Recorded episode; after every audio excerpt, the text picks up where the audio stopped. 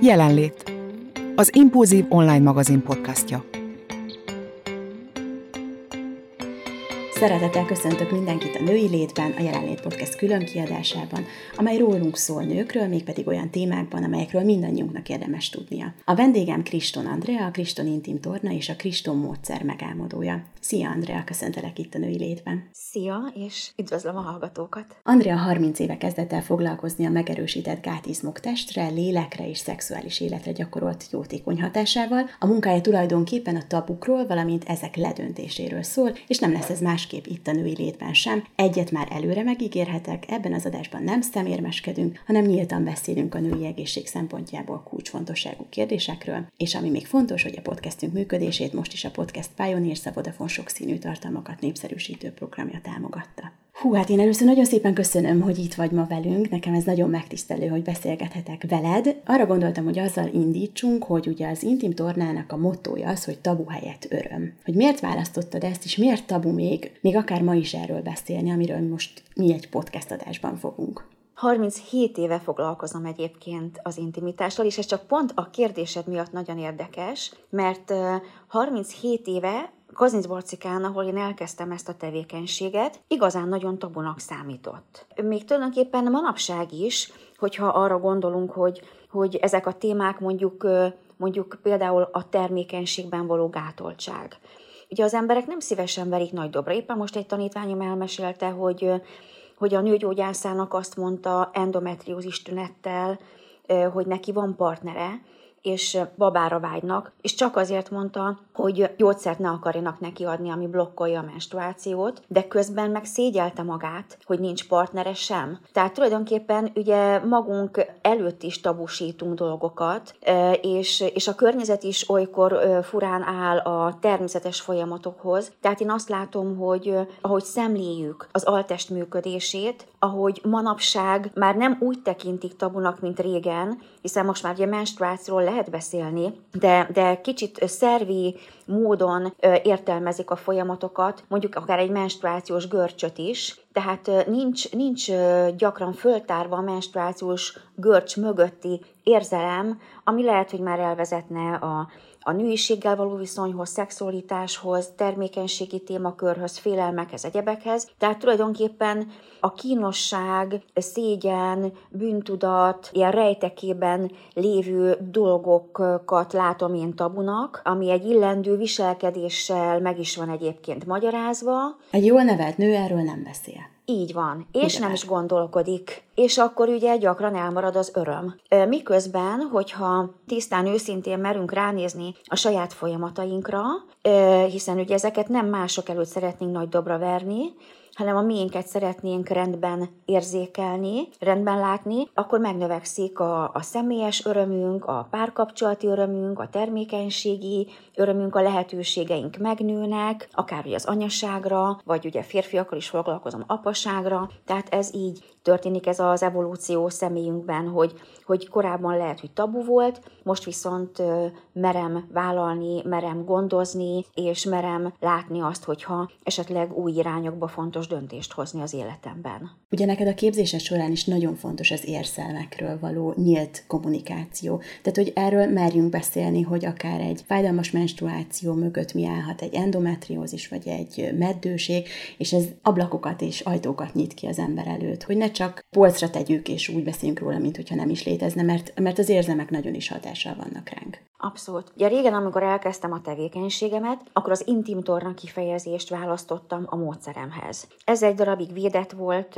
a szabadalmi hivatalban, de más szakmacsoportok szerették volna ezt a nevet használni teljesen más eljárásokhoz, és, és ugye muszáj volt a nevemmel kiegészíteni ezt a tevékenységet, hogy felismerjék a módszeremet, másokhoz képest. De nagyon sokan magáról az intim tornáról annyit gondolnak, hogy emberek összejönnek, és akkor az áruizmokat szorítgatják, vagy nem jönnek össze, hát otthon is tudják őket szorítgatni, nem kell ezért tanfolyamra menni. Tehát tulajdonképpen az, aki volt egy tanfolyamon, az pontosan tudja, hogy ez miről szól, de aki nem volt, és nem hallott róla valakitől, aki már volt tréningen, az nagyon más gondol. Tehát ez nem egy fizikai attrakció önmagában, hanem, hanem már maga a testrész testrésznek a figyelése, az, hogy mi ezzel a témakörrel foglalkozunk, hogy itt szeretnénk változtatást elérni, egy, egy izgalmas változtatást, egy különleges kalandot a testünkben megtapasztalni, és a lehetőségeinket elnyerni, az nem független az érzelmektől. Tehát ez a testrész erőteljesen átszőtt érzelmekkel, és én nem is tartom veszélytelennek azt, amikor elkezdenek ezzel a testrészsel úgy foglalkozni, hogy az érzelmeket nem veszik tekintetbe. Tehát kicsit úgy tekintik sokan ezt a fajta mozgást, mint hogy ez egy gimnasztika lenne, holott kezdetben ez nem az, tehát ez, ez olyan, mintha otthon tudnánk a lábunkat lóbázni a medence szélén, de maga ez a tanfolyam kicsit olyan, hogy belemegyünk a, a mély tengerbe búvárkodni.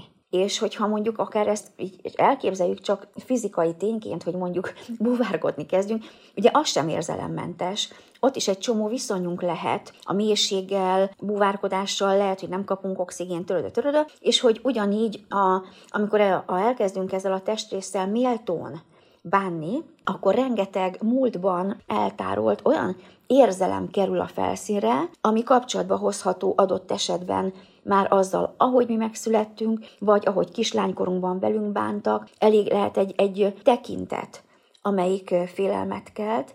Nekem most egy férfi tanítványom mesélte el, hogy a tanfolyam kapcsán eszébe jutott, hogy gyerekkorában nagyon csúnyán bántalmazták, azért, mert lebukott, miközben a nemi szerűre ismerkedett kis óvodáskorában. És azt mondta, hogy most jött rá arra, most hogy 60 éves, hogy valószínűleg azért nem mer ő bátor lenni párkapcsolatban a nemiségben, mert nagyon fél, hogy nem lesz elég ügyes, hogy nem lesz elég örömnyújtó, és hogy a saját zavarával van dolga, most jött rá, és hogy ezt, ezt innen cipeli magával nagy valószínűséggel. És azt mondta, hogy ezért volt talán az, hogy eddig kerülte az aktusokat, és inkább orálisan is megoldotta a dolgot. Szóval ugye most csak gondoljunk egy női oldalon, ugye amikor valakinek van egy ilyen párja. Tehát, hogy érzelmek nélkül ezt egy tornával nem lehet megoldani. Tehát nőknél ugyanígy. Tehát azt gondolom, hogy ez egy nagyon lényeges alkotó eleme a Kristonintim tornának, annyira, hogy egy ilyen alaptanfolyam 60%-ban érzelmekről szól. És arról, hogy hogyan színezi át a múlt a jelenünket igazából. Igen, igen, és hogy mennyire lényeges a realitásba megérkezni, hogy a múltból begyűjtött érzelmeket hogyan tudjuk a jelen szolgálatába, vagy a jövő szolgálatába állítani, és hogy ennek érdekében nagyon gyakran szempontváltások szükségesek. Tehát mondjuk csak mondok egy példát, nem tudom, hogy mondjak erre egy példát. Igen. Tehát mondjuk, mondjuk, hogyha valakinek az édesanyja félt a szüléstől, és neki már a, a várandóság alatt, tehát ennek a kis magzatnak már a várandóság alatt egy ilyen tér jutott, hogy a mama aggódott, tehát nem bizalmat tudott neki adni, hanem aggódást, nyugtalanságot, majd lehet, hogy a szülésnél is volt valami nehezítettség, küzdelem, félelem, fájdalomtól, bármi ilyesmitől, akkor ugye ez a múltban elraktározott magzatban és újszülöttben elraktározott érzelem, egy viszony ehhez a folyamathoz, amiről lehet, hogy nem is tudunk, ami a jelenben érződhet, mondjuk lehet, hogy csak egy gondolat formájában, hogy az ember sokat fantáziál arról, hogy hogy fog szülni, hogy fogja bírni, és mindenféle negatív gondolat lehet ennek kapcsán, és hogy tulajdonképpen itt nagyon lényeges a szempontváltás, hiszen a mama ugye kijött ebből a helyzetből, ő már rég túl van rajta, nekünk is nagyon fontos ebből kijönni szempontváltásokkal. Tehát mondjuk egy ilyen tanfolyamon azért hangzik el rengeteg-rengeteg történet. Zseniális történet. hogy a nézőpontjainkat átállítsa, hogy lássuk másképp a helyzetet.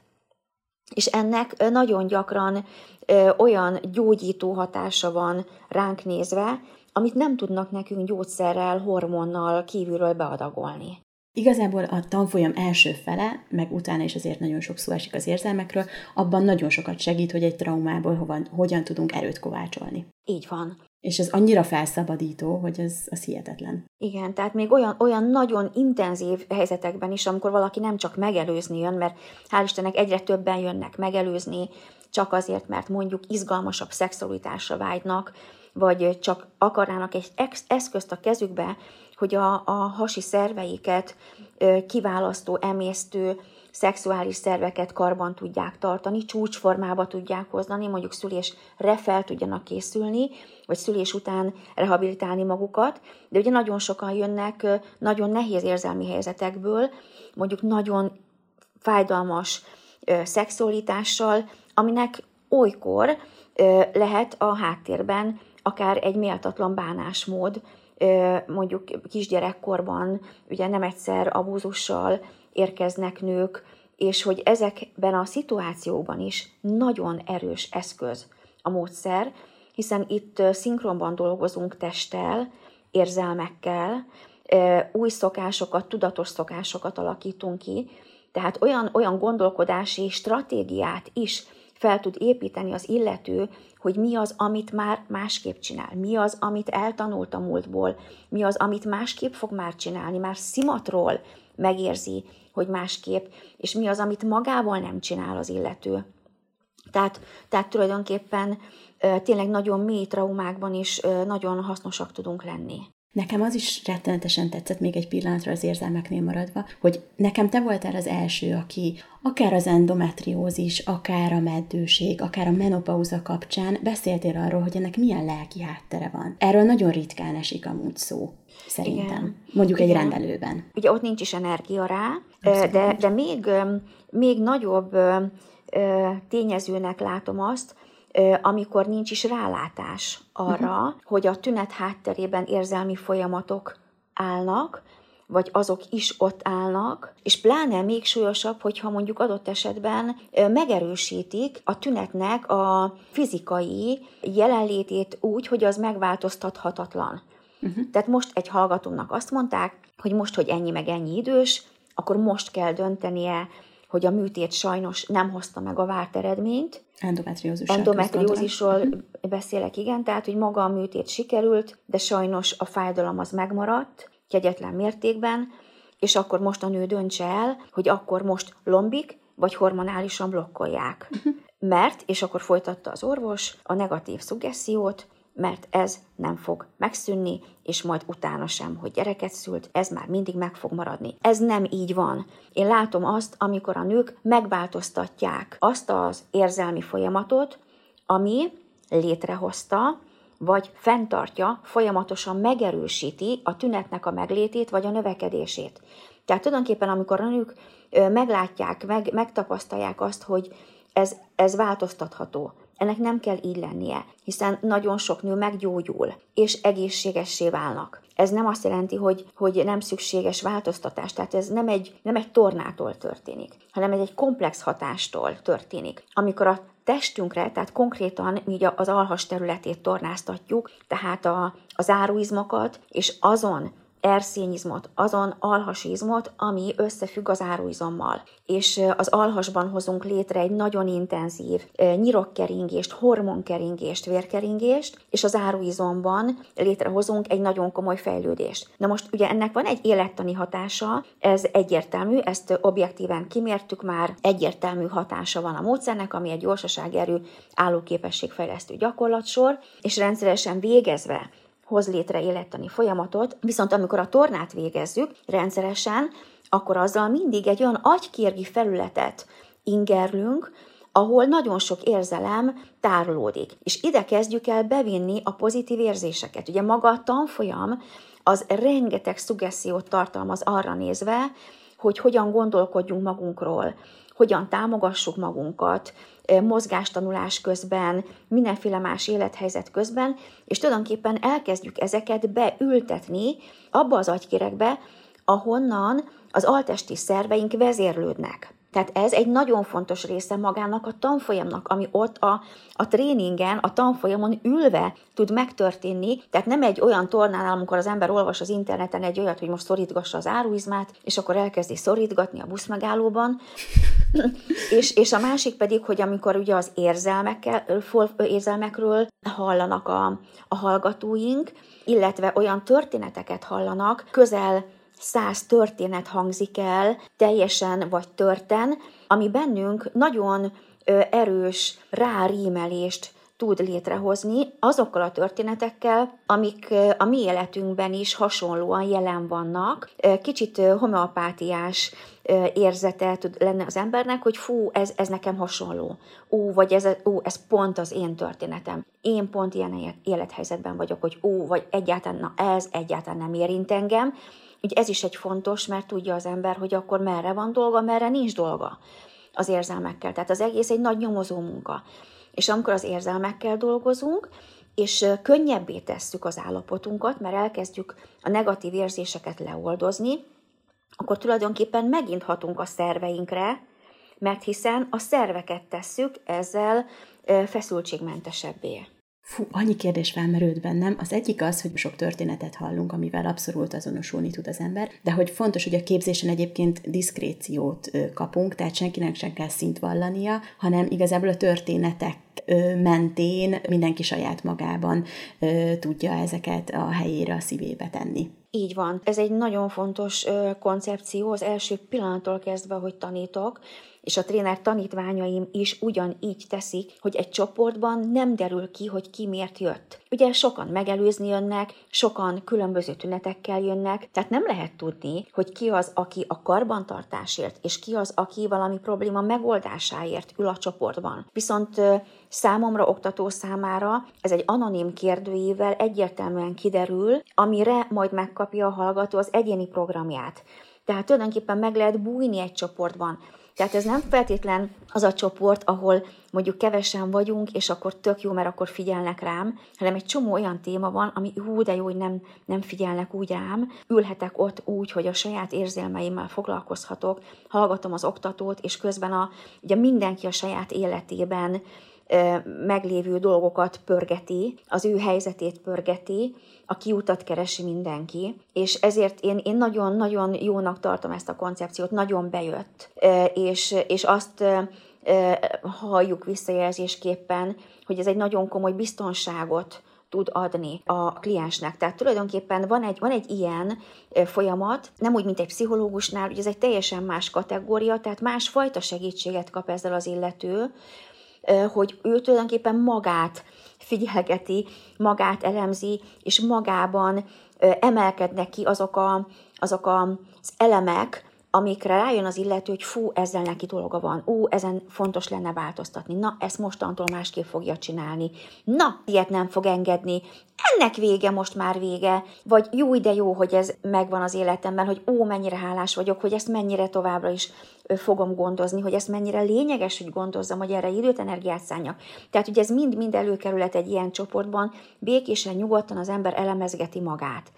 És a végére kikerekedik egy stratégia, hogy oké, okay, min fontos nekem változtatni. És a, a, a csoportban lévő témákat viszont maga az oktató tudja a kérdőívről, hogy milyen témákat fontos neki behoznia, mikről fontos neki beszélnie. Tehát maga a kérdőjében megtalálható egyéni szempont, egyéni igény, amit a hallgató jelzett, hogy neki mondjuk van miomája, vagy cisztája, vagy gyulladások, vagy szexuális szervek nem úgy működnek, nincs orgazmus, korai magömlés, merevedési probléma, nincsen spermium, inkontinencia, szervisüllyedés, tehát ugye számtalan témakör tud lenni, ezt ugye az oktató pontosan látja a kérdőívről, és a történetek úgy kerülnek be a csoportba ennek mentén, hogy mi az, ami az adott csoportnak segítség lesz. A változás szót többször is emlékezted, és erről egyből eszembe jutott egy mondatod, ami nagyobb belém éget, hogyha nem változtatunk, akkor a testünk elváltozik. Ez Igen. valahogy annyira úgy bennem maradt, és azóta is fontos, hogy ezt sose felejtsem el, hogy tényleg mennyire fontos az, hogy változtassunk, mert utána majd ne adjuk Isten a testünk elváltozik. Így van. Szóval ez kicsit szigorú mondat, de utána... Nagyon. Ugye ez, igen, szóval ez egy kicsit ilyen, ilyen fejbevágós mondat, Nagyon. mert de szerintem annyira szükséges, jó igen, kell, kell ez az ébresztő, hogy ó, ez, ez most rajtam múlik, hogy én, én tehetek ezért valamit. És akkor ugye folytatódik egy, egy pozitív feelinggel, ami ugye úgy hangzik, hogy, hogy tehát akkor, ha változtatni szeretnénk, akkor fontos változtatni. Uh-huh. Igen. És a változtatás lehetősége rajtunk áll. Az is sokszor elhangzik utána, hogy ha könnyű lett volna változtatni, már megtörtént volna. Tehát nekünk valami olyanon fontos változtatni, amin nem könnyű változtatni, de ha változtatunk, akkor új képességünk lesz mögötte. Tehát tulajdonképpen van ez a fejbevágós mondat, uh-huh. és akkor utána elkezdjük ezt ugye pozitív irányba elvidni, hogy ugye ne csak az legyen, hogy ez, ez a mondat most terhel engem, hanem hogy oké, okay, én dönthetek. Dönthetek úgy, hogy nem a tünetet választom, hanem a változtatást. Azt fogom választani, azt, hogy én adott helyzetekben, párkapcsolatban, magánéletben, egy beszélgetésben, a magam gondolataim kapcsán másokat fogok választani. És ezzel megváltoztatom a magamhoz való viszonyomat, amit magamról gondolok, amit a, az a határ, amiről gondolok, amit az örömömről, a jogosság az örömhöz, erről a témáról gondolok, arra, hogy lehetek őszinte, én megnyilvánulhatok. Tehát ez, ez nagyon messze visz. Engem ez a mondat abszolút inspirál, tehát hogy pozitív gondolatként maradt meg bennem, ahogy az is, hogy, hogy milyen fontos a belső pozitív monológ, és van, amikor ugye az ember rohan a hétköznapokban is, és mondjuk bennakad egy gondolat, és egy negatív gondolat, és így eszembe jutott, hogy hát Kriston André azt mondta, hogy mennyire fontos a belső pozitív monológ, és egyből ugye az ember tud változtatni ezen Abszolút. is. Mert hogy ez is hatással van utána az egész hormonrendszerünkre, az, hogy hogyan gondolkodunk. Abszolút. Tehát tulajdonképpen ugye, amikor ö, olyan negatív belső monológokkal élünk, ami nagyon sok nőre jellemző, mert ugye bennünket arra tanítottak, hogy feleljünk meg, ö, legyünk nagyon jók, alkalmasak, és ugye már, már ebből jön egy, egy csomó olyan negatív monológ, ami kicsit félelemkeltő, aggódó, éppen most egy férfi tanítványom mondta, hogy ő azt hallotta, hogy, hogy azért nagyon sokszor a teljesítménycentrikusság az jelen lehet egy rossz szexualitásnál. És hogy annyira jó volt, hogy ez a férfi ezt ugye mondta, mert nagyon tanulságos ez a megszólalás, hogy tulajdonképpen nem a teljesítménycentrikusság az, ami nekünk stresszt okoz, hanem hogyha azt képzeljük el, hogy ez nem fog nekünk sikerülni. Mert ugye ebből származik az, a, a stresszünk. Ha azt képzeljük el, hogy mi jót akarunk létrehozni, attól nem leszünk még stresszesek, hogyha az igényes munkára vágyunk, de ha félünk, hogy nem sikerül,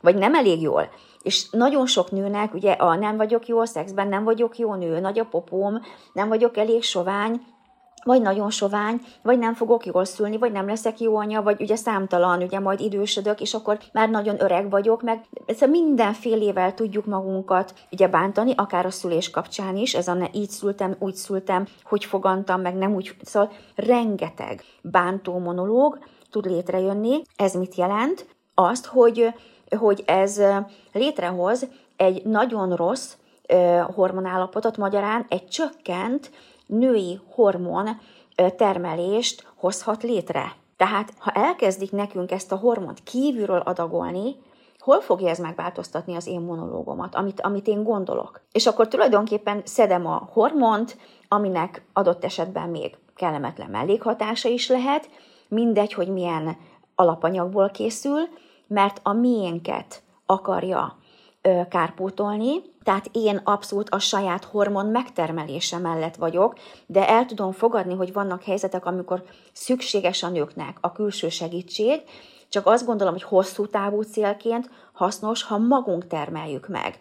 De ahhoz, hogy mi magunk megtermeljük, az egy sor belső folyamatot igényel, többek között a negatív monológoknak a, a lecsökkentését és kikapcsolását. És a negatív gondolatok mentén eszembe jutott, meg említetted is a stresszt, és megint jön egy mondat a képzésről, mert nagyon sok ilyen mondat bennem ragadt, és mindenkinek ajánlom, mert fantasztikus élmény volt ez a, ez a három nap, hogy stressz vagy szex. Szóval, hogy ez is egy érdekes téma, és ez is szerintem fontos, hogy ide behozzuk. Abszolút, tehát ugye ez a női egészséget nagyon meghatározza. Egyrészt ugye, hogyha stresszünk van, megváltoztatja a szexhez való viszonyunkat, a szexuális képességünknek a mértékét, egyáltalán a libidót, a hajlandóságot az együttlétre, és a test, a női test nagyon kifejező, tehát a, a hüvely befeszülésével, a hüvely szárasságával, a termékenység blokkjával, a pete vezetékek befeszítésével, akár menstruációs rendellenességgel, ezt egy nő ki tudja fejezni, hogyha máshogy nem fejezte ki. De aztán, ugye, hogyha a szex nem jó, és ismételgetjük ennek ellenére, akkor tulajdonképpen nagy valószínűséggel van egy krónikus stresszünk. És hogyha nekünk stressz önti el a nemi szerveinket, akkor az azért kevésbé támogatja a termékenységet. Tehát sokszor szokták azt mondani, hogy na hát, ha valakit megerőszakolnak, és mégis megfogan, van ilyen, hogy gondolnánk, hogy na stresszben van, mégis hogy fogant meg, de a legtöbbször az ilyen nő nincs stresszben, mert önvédelmi mechanizmusból kikapcsolt. Tehát ez olyan, mint egy tetszhalotti állapot, hogy a lélek lekapcsol.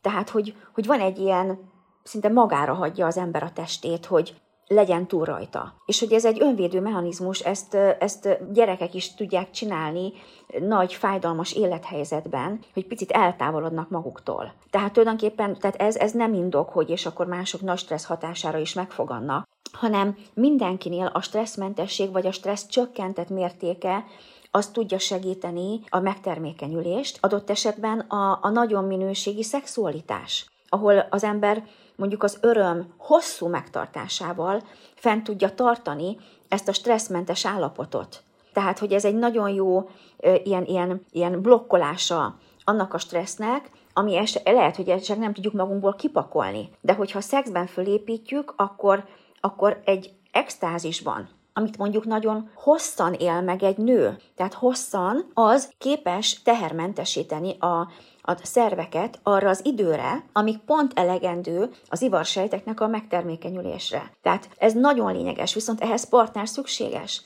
Magyarán, aki hosszan benne tud maradni egy merev állapotban, aki tudja a magömlését szabályozni, de ugye ez a férfiaknál is nagyon gyakran egy, egy nehéz folyamat, hiszen ők is ugye nagyon meg akarnak felelni, rengeteg negatív monológgal vannak ők is, tehát tulajdonképpen nagyon sok olyan női tünet van, amikor nem elegendő csak a nőnek építeni magát, hanem a férfinak is nagyon fontos. Hát ezért van az, hogy vannak nőknek szóló tréningeid, meg férfiaknak is, és mind a kettő nagyon népszerű, mert mindenki érzi azt, hogy saját magán el kell kezdenie dolgozni ahhoz, hogy örömöt éljen meg az életben, a szexualitásban, és úgy általában. Igen, igen, és hogy ugye van, hogy a női tünetet, a női nehézséget, a női problémát a férfi fogja megoldani. Tehát mondjuk csak gondoljunk arra, hogyha egy férfi ismereteket szerez a jó szexhez, és a testét elkezdi úgy művelni, hogy alkalmas legyen rá, akkor ennek a, az eredményeként a nőnek tud magasabb örömszintet adni. De most az a nő, aki elégedettebb az ágyban, amelyik párkapcsolatba így befészkelődik,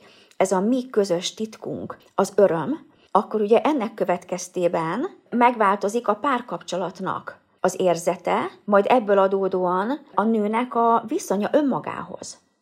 Ugye? Tehát ebből, ebből lesz egy olyan, hogy nálam rendben vannak a dolgok. Jól működök. És ez visszahat a hormonszintre, visszahat a termékenységi szervek minden sejtjére. Tehát ezért ugye gyakran a férfiak nem tudnak kimaradni a nők jó működéséből. Egy ilyen pozitív spirál elindul, és ez Abszolút. annyira jó. Igen, igen, igen. Hogy egy picit még beszélgetünk a mozgásról, a, a tornának a mozgás részéről, és nem a lelki részről, akkor ugye én is, amikor elmentem, akkor utána a barátnőm megkérdezni, hogy jó, de honnan tudom, hogy jól szorítom? Mert hát ugye ezt nem tudja úgy igazából, el tudja mondani nagyon jól az oktató, meg tényleg fantasztikusan modellezitek is, de hát azért nem látja az oktató, hogy hogyan szorítjuk meg, mi sem tudjuk lehet az elején pontosan. Szóval, hogy hogyan tudod ezeket a két helyeket így eloszlatni az emberekben? Ez egy megint egy megfélemlítés, amit gyakran a nőknél alkalmaznak.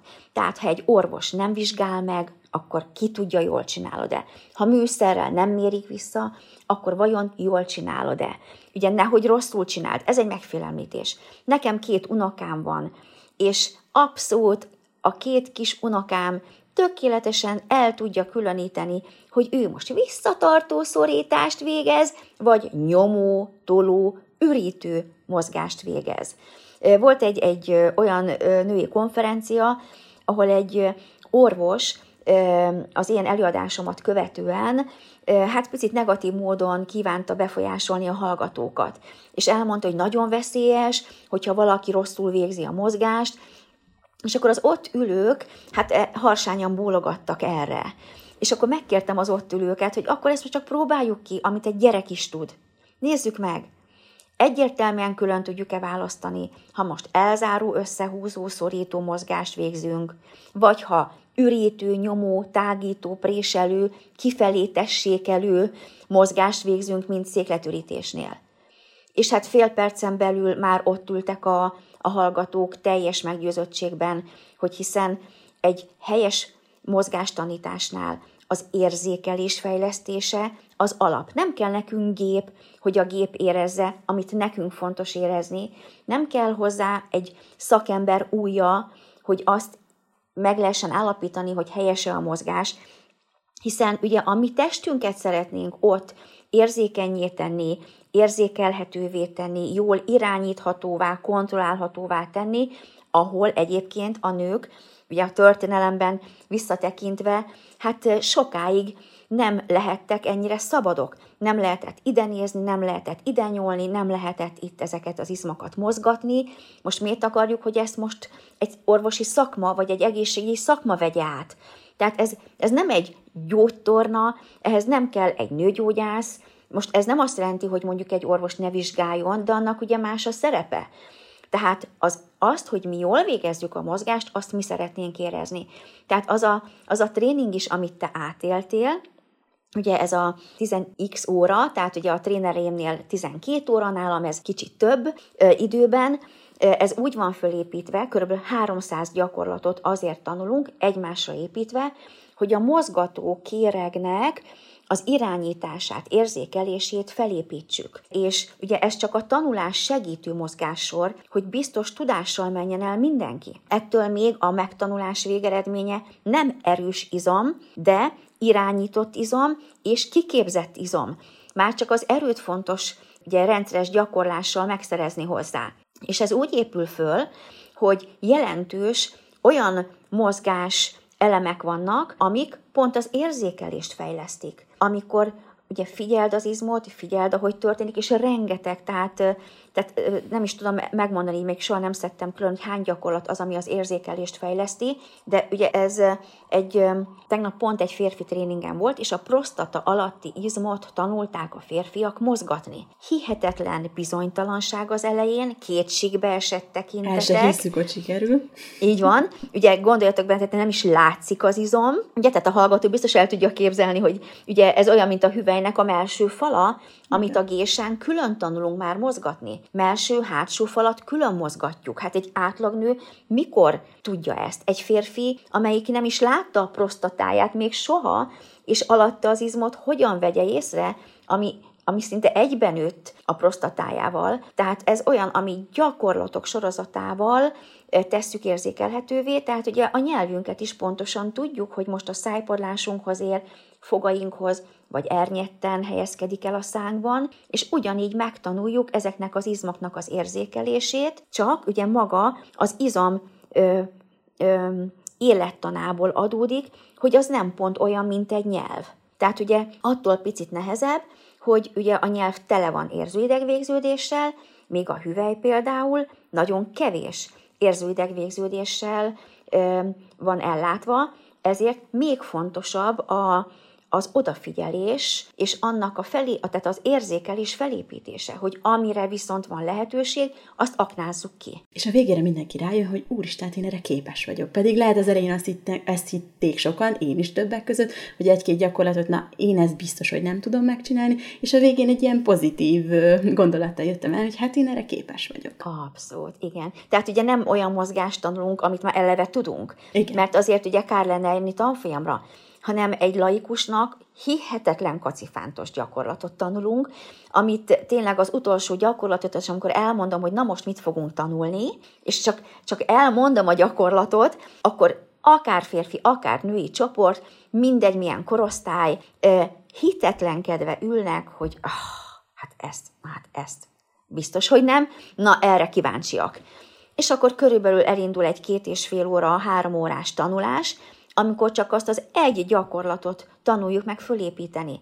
És mindig elhangzik a végén, mindig, minden tanfolyam végén, hogy ki az, aki azt érezte, hogy ez sikerült, és minden hallgató fölteszi a kezét, nagyon ritka, amikor egy-két bizonytalan hallgató, de mondjuk itt tényleg én éves szinten mondjuk egy-két hallgató nem teszi fel a kezét, ott is gyakran bizonytalanság van a háttérben, de erre az esetre is tanulunk gyakorlatot. Ha valaki bizonytalan, vagy valaki úgy érzi, hogy nem ment, na akkor hogy tudja azt az izomcsoportot úgy fejleszteni, hogy és mégis fog neki fejlődni a bizonytalansága ellenére. Ezeket a mozgásokat megtanuljuk, és utána viszont a gyakorlás már rajtunk múlik. Minden nap érdemes, gondolom, gyakorolni ezeket. Rugalmasan. Tehát, hogy ezt uh-huh. úgy rugalmasan, hogy életszerűen. Uh-huh. Tehát bent tartani az életünkben, mint egy fitness de nem azzal a gondolkodással, mint egy fitness, hanem inkább úgy, mint egy fogmosást. Uh-huh. Tehát, hogy azért ez, ez a rendszeresen kerüljön rá sor. Tehát mondjuk kezdetben nagyon hasznos, ha valaki minden nap, vagy majdnem minden nap tud gyakorolni. Mert fontos ugye az izom tömeget fölépíteni, fontos az izmokat úgy átalakítani, hogy szinte új testrészünk alakuljon ki. Tehát egy olyan testrész, hogy hát előtte is ott voltunk, de valahogy ezek után úgy olyan méltó helyet kap a testünkben ez a rész, tehát tulajdonképpen ugye az agykérekben lesz egy nagyobb területe ennek. És ezért a funkciók is ugye elkezdenek másképp zajlani, és egyértelműen érződik a mozgásnak a hatása. Még az is érződik, ha valaki nem rendszeresen tornázik, de olykor, mert még annak is van egy ilyen, ú, egy ilyen, ilyen, egy ilyen emelő hatása, viszont ugye ahhoz, hogy élettani eredményt érjünk el, ahhoz szükséges kezdetben a majdnem mindennapos gyakorlás, vagy mindennapos, és utána pedig a fenntartó gyakorlás. És ez ugye attól függ, hogyha valaki mondjuk az alaptréning gyakorlatait végzi, akkor azt sűrűbben érdemes végezni, ha valaki a gésa gyakorlatokat, ugye az a haladó tréning, a gésák titka gyakorlatsor, az mivel intenzívebb, ezért rövidebb idő alatt eredményesebbek tudunk lenni, hiszen az alaptréning gyakorlatait teljesen átalakítjuk, ráépítve az alapgyakorlat sorra, és ezért azt lehet, hogy egy héten kétszer-háromszor is elegendő elvégezni, és abból van egy nagyon remek élettani hatás, és hogyha ezt rendszeresen végezzük, alaptréninget, vagy haladót, vagy gyakorlórára eljárunk, ami egy nagyon intenzív gyakorlási anyag, akkor, akkor ugye kevesebb gyakorlással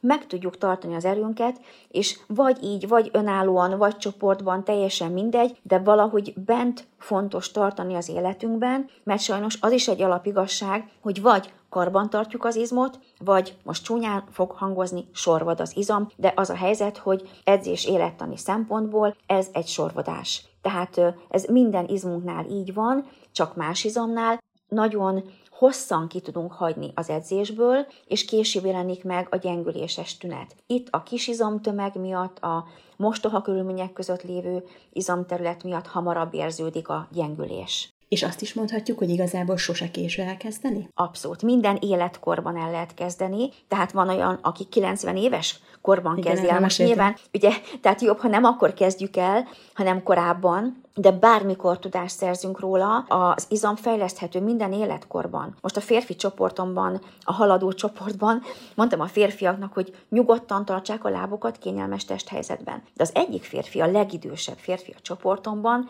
a legnagyobb terpezben nyitotta szét a lábát. És azért még egyszer mondtam, csak így általánosságban nyugodtan választhatnak kényelmes lábtartást.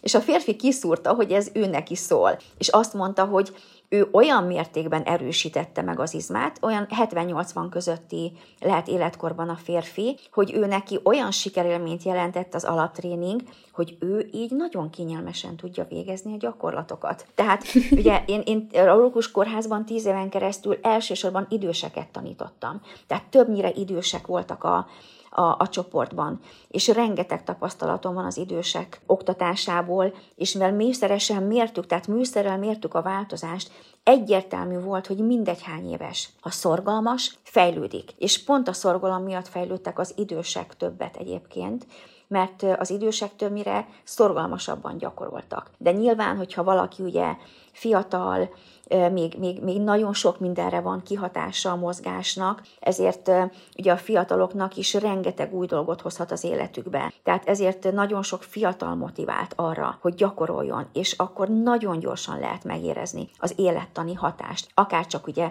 vizeleti inkontinencia kapcsán, hogy a húgycsőbb biztosan tudjon zárni, a hüvely tápanyag ellátottsága, ugye a változókorban a hüvelynek a turgora, a hidratáltsága kapcsán, a végbélzás záróizom feszessége kapcsán, hogy az aranyér visszahúzódjon, és szexi kis záróizom legyen nekünk ott, hogy a belső szerveket magasra tudjuk emelni, de ugye akár csak a termékenység elősegítésében, tehát itt azért funkcióbeli változások is történnek, és ezért ez egy nagyon-nagyon hasznos eszköz lehet egy nőnek a kezében.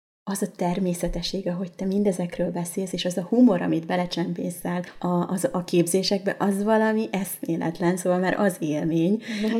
De erről másképp nem is lehet beszélni amúgy. Gondolom csak így. Nekem ez nagyon bevált. Uh-huh. Tehát ugye ez egy nagyon szorongató téma, és én azt vettem észre, hogyha, hogyha jó kedéllyel tanulunk. Ugye egyrészt az örömmel való tanulás, jó érzéssel való, könnyedséggel tanulás, az nem ront az a tanulás minőségén, sőt, ugye sőt. ha valamit jó, jó hangulatban tanulunk, ugye az az egész eredményhez hozzátesz. Másrészt annyi fájdalom és nehézség és gyötrelem jutott nekünk, nőknek, de férfiaknak is az altest kapcsán, hogy, hogy ezért én azt gondolom, hogy, hogy belevinni egy ilyen folyamatba, az erről való gondolkodásba, belecsempészni így a könnyedséget, a humort, az, hogy nagyokat kacagunk, az fantasztikus érzés, és nekem külön sikerélmény, amikor adott esetben szorongó, nagyon erősen szorongó csoportokat tudok megemelni hangulatában mondjuk csak mondjuk ilyen témára gondolok, hogy mi eltávolított nők, vagy prostata eltávolított férfiak, akik mondjuk inkontinencia betétben ülnek ott, vagy termékenységi nehézség. Ugye, tehát amikor tényleg olyan nagyon, nagyon nehéznek érzi az ember az élethelyzetét, és akkor, akkor az egészben lesz egy könnyedebbség, egy optimizmus, egy teljesen más látás, a reményteli látás, Szóval ez, ez szerintem egy olyan szép varázslat, nagyon. És annyira jó látni. Ez a te varázslatod. igen, tehát a hallgatóknak a tekintetét jó látni, hogy mennyire más módon figyelnek, más módon néznek, más módon gondolkodnak magukról. Ennek óriási felszabadító hatása van. Igen, mert szerintem sokan úgy mennek oda, nagyon sokan megelőzésképpen, de valaki meg úgy, aki, aki úgy érzi, hogy tényleg nem látja a kiutat. Abszolút. És ott az első öt percben rájön, hogy te jó ég, mennyi lehetőség van, ami, ami ott van előttem, csak észre kell, hogy vegyem. Igen, és ezt, ezt ki is mérték egyébként, tehát a Károly Gáspár Református Egyetem pszichológia tanszéke csinált minden csoportomban felmérést. Tehát a gólya, a gésa, a férfi, női alaptréning, hétvégi, hétköznapi, mindenféle délőtti hétvégi, és egyértelmű volt ez a pozitív irányú áthangolódás, ami nagyon súlyos témákban is megtörtént. És ennek szerintem önmagában van egy gyógyító hatása, hiszen ugye tudjuk, hogy nem mindegy, hogy gondolkodunk, hogy látunk-e kiutat például. Vagy, vagy tényleg úgy érezzük magunkat, mint hogyha gödörbe estünk volna, és nincs kiút. Itt nekünk olyan, olyan mondatokat kell néha felülírni, amiket mondjuk szakértelemmel mondtak nekünk. Akár egy orvosi rendelőben, vagy hallottuk számunkra hiteles embertől, mondjuk a, a, az interneten, interjúk során, hogy ez így van, és ezen nem lehet változtatni, és akkor most éppen egy férfi elmesélte nekem, hogy az alaptréningre úgy jött el, hogy akkor még azt hitte magáról, hogy neki genetikai okból kevés tesztoszteron hormon termelődik. És ők évek óta, húsz éve babában gondolkodnak, babát szeretnének, mindenféle gyötrelmes vizsgálaton, kezelésen túl vannak,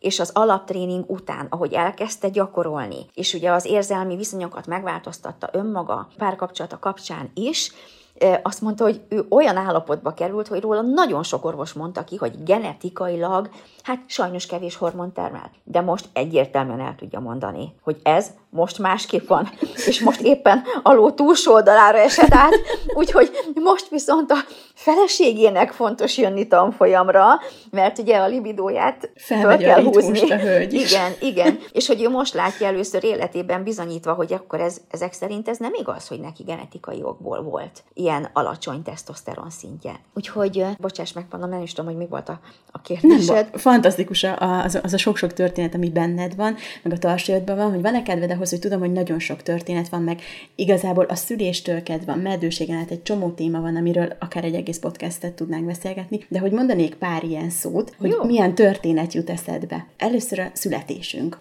milyen történet ugrik be? Hát akkor nekem nem történet, hanem az, hogy ami a Gólya Tréning egyik mottoja, hogy a születés az élet ünnep és hogy az, az egy misztikus csoda. És nagyon bízom benne, hogy a, a, az, ahol szül a nő, ott akik jelen vannak, azok átérzik az ünnepet, és segítenek a nőben ezt az emelkedett állapotot megteremteni, fenntartani, és a nőt ebben bátorítani ebben a folyamatban. Mert ugye az, amikor mondjuk nagy bummal keletkezik a megfogantatás, és nagy extázisban történik a szülés, az önmagában egy nagyon komoly segítség a kicsinek a, az életre, tehát ugye pontosabban így a, a kinti életre való átkerülésben, ami kifoghatni a család életére. Úgyhogy erről számtalan történet jutna eszembe, olyan is, amikor nem bántak a nőkkel méltó módon azért, hogy mit ne engedjünk, és hogyha szeretnél valami történetet, akkor el is mondok egyet. Mesélj el, kérlek.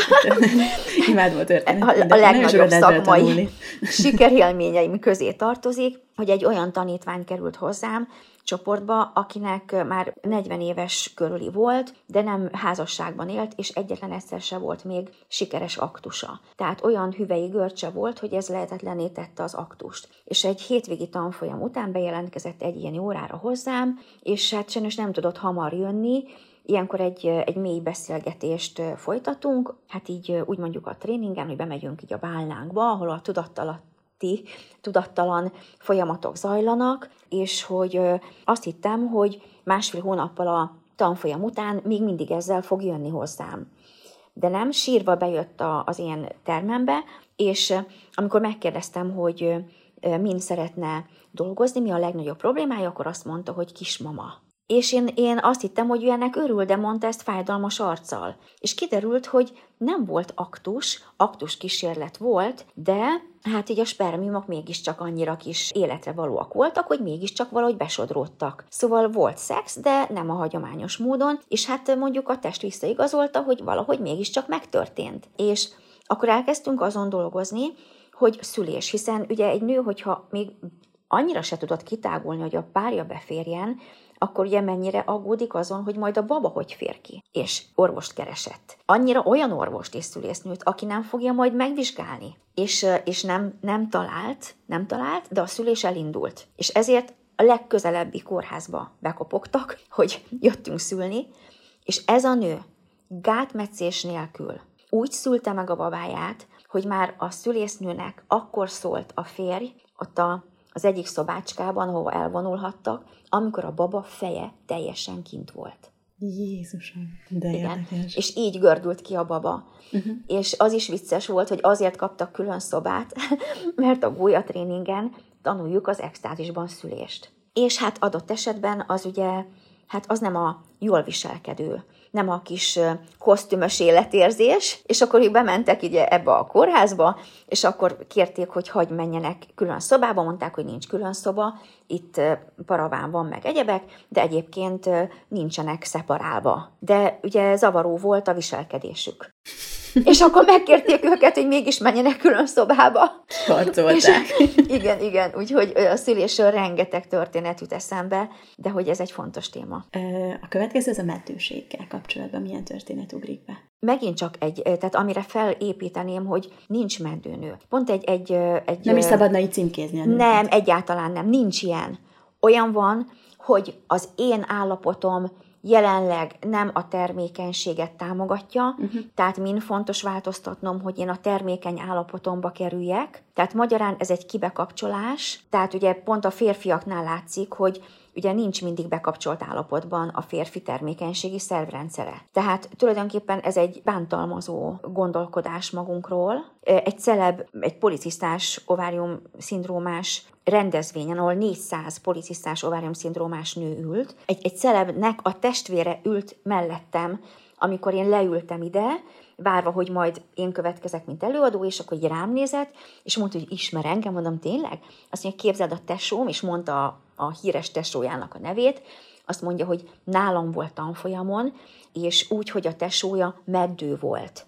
Úgy került hozzám, hogy kimondták, hogy meddő. Már két éve kimondták, hogy meddő, amikor hozzám került. És a tanfolyamot követő három hónappal kismama lett.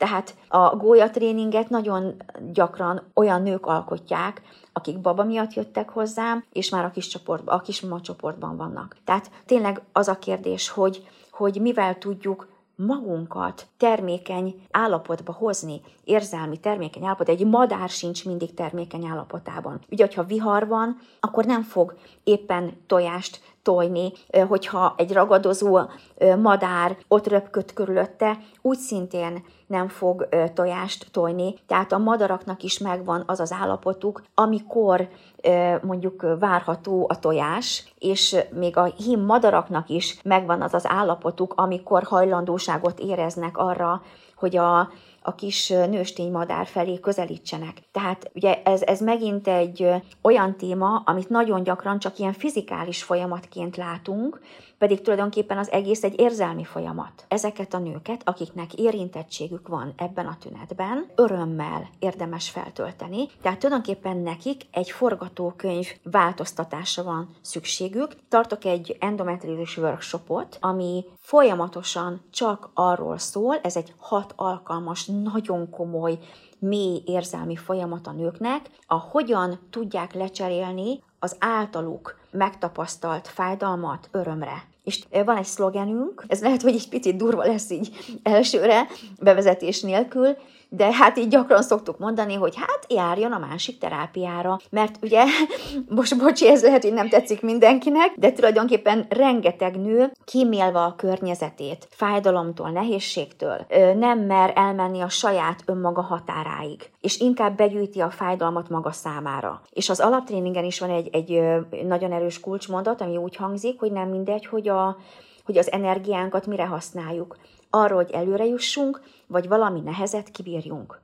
Tehát az endós, endós folyamatnál nagyon gyakran, tehát ez a szimbolika, hogy valami fáj, de én, ha valami fáj, feldobok egy rúst. Tehát ezek a nők nagyon komoly magatartás változáson esnek át. És mindenki nagyon fontos, aki hozzá tud tenni a gyógyuláshoz, a, az orvos, a pszichológus, a terapeutákat, nem tudom ki, de én azt tanítom a nőknek minden tréningemen, vagy férfiaknak, hogy mi mit tudunk magunkért tenni. Tehát, hogy maga az illető a maga jó érzésért mit tud tenni. És endometriózisról ez jut eszembe. És mi jut eszedbe a menopauzáról? Hogy az nem változókor, hanem változtatókor. Jaj, de jó gondolat ez is. Tehát min fontos változtatni. Például, amikor én, én fiatalka voltam, akkor én ráncigáltam ki anyukám kezéből a táskát, amit korábban ő ráncigált ki a kezemből, amikor én kislány voltam, hogy ő majd felnőtt nő viszi. És most, hogy nekem a lányaim felnőttek, most ők ráncigálják ki az én kezemből, de a legszebb, hogy most már az unokáim jelzik, hogy ezt hagyjad, mama, majd én. és hogy, hogy tulajdonképpen, ugye ez, ez most csak ez egy szimbolikus történet, vagy szempont, hogy ugye nagyon sok mindenben mi, mi másképp fontos, hogy, hogy viselkedjünk magunk kapcsán.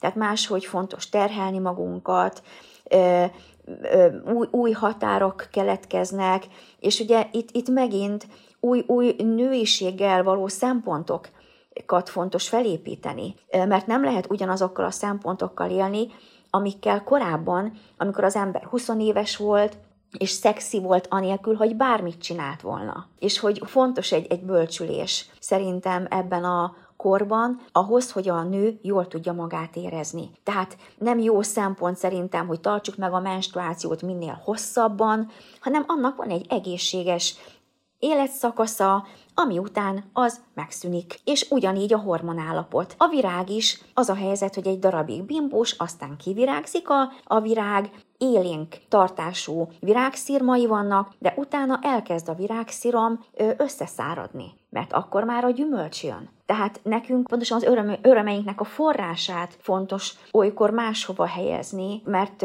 ugye manapság ez az állandó szerelem, az állandó fiatal, az állandó szexinő, Szóval az, az óriási terhet ró a nőkre, ami egy újabb stresszforrás tud lenni. Tehát tulajdonképpen az elégedettség önmagunkkal, az a változtatókorban egy elégedett állapotot tud létrehozni, ami azt jelenti, hogy akkor rendben lesz a gáti terület, nyilván ugye a karbantartást igényel, a legfontosabb változtatókorban, hogy ez, ez karbantartással járjon, de ugye megint a stresszhormonok okozzák a hőhullámokat, az éjszaka fölébredünk, az egyéb más ilyeneket, és ez teljesen stresszmentes tud lenni annál a nőnél, aki az előtte lévő szakaszokat mindent beleadva elégedetten megéli. Tehát úgy, hogy mindent beladunk. Ez nem azt jelenti, hogy nehézségek nélkül. Lehet, hogy változókorban, tehát ebben a változtatókorban döbbenünk rá, hogy itt valami dolgunk van. És akkor ez azt jelenti, hogy hogyan tudjuk magunkat ebben az új élethelyzetben jól belakni, hogy jól érezzük magunkat. Lesznek ráncaink. Meg fog látszódni rajtunk, hogy már nem vagyunk fiatalok. Fiatalosok lehetünk. De most ennek is van egy olyan lehetősége, aminek örülhetünk. És itt megint az örömre érdemes építeni. Tehát valójában az intim torna az önmagunk és a testünk megismeréséről szól, egyfajta befelé figyelés. Igen, úgy, hogy ez a Kriston intim torna, oké? Okay? Tehát valaki elmegy egy ilyen torna végén, szorítgatunk öt percet, ez nem feltétlen fogja ugye ezt a nagy érzelmi, fizikális ilyen katarzist adni, de, de azt gondolom, hogy ugye pont a lényeg az másfajta gondolkodás magunkról, a másfajta törődés magunkkal, és ez pontosan ahogy mondod, ezt adja, és azért volt nekem külön öröm, hogy úgy tudunk beszélgetni, hogy te ezt átélted, kipróbáltad. Én ezt csak így tudtam elképzelni, azt gondolom, hogy csak így lehet erről a témáról mélyen beszélgetni. Ez, ez szenzációs, mert ugye nagyon más úgy beszélni egy, egy ilyen módszerről, amit lehet, hogy el sem tudok jól mondani, hogy itt mi történik, hiszen itt, itt rengeteg mondat kerül kimondásra, rengeteg fajta embernek, és ezért nagyon nehéz ezt megmutatni így az én oldalamról, hogy végül ez miről szól. És ezért nekem különösen öröm volt az, hogy te egy ilyen beszélgetés alatt meg akartál ebben merítkezni, hogy, hogy tudd, hogy mi ez. Annyira jó, hogy itt voltál velünk, én mindig azt érzem rajtad, hogy segíteni szeretnél nőknek és férfiaknak egyaránt. Köszönöm, hogy itt voltál, és megtisztelő volt beszélgetni veled. Remélem lesz még alkalomunk itt a női létben találkozni. Én is nagyon köszönöm, Panna, ezt a beszélgetést, mert szenzációs volt a, a részvételed a tanfolyamon, otthon, és az, hogy, hogy most azzal segítesz a nőknek, hogy továbbadod a hírt. Köszönöm. Köszönöm, hogy meghallgatotok bennünket. Sziasztok! Sziasztok. Köszönjük, hogy jelen voltál. Keresd az Impulzív online magazin podcastját az ismert csatornákon, a Spotify-on, a Soundcloud-on és az Apple podcastok között, valamint az impulzívmagazin.hu weboldalon. Tarts velünk legközelebb is!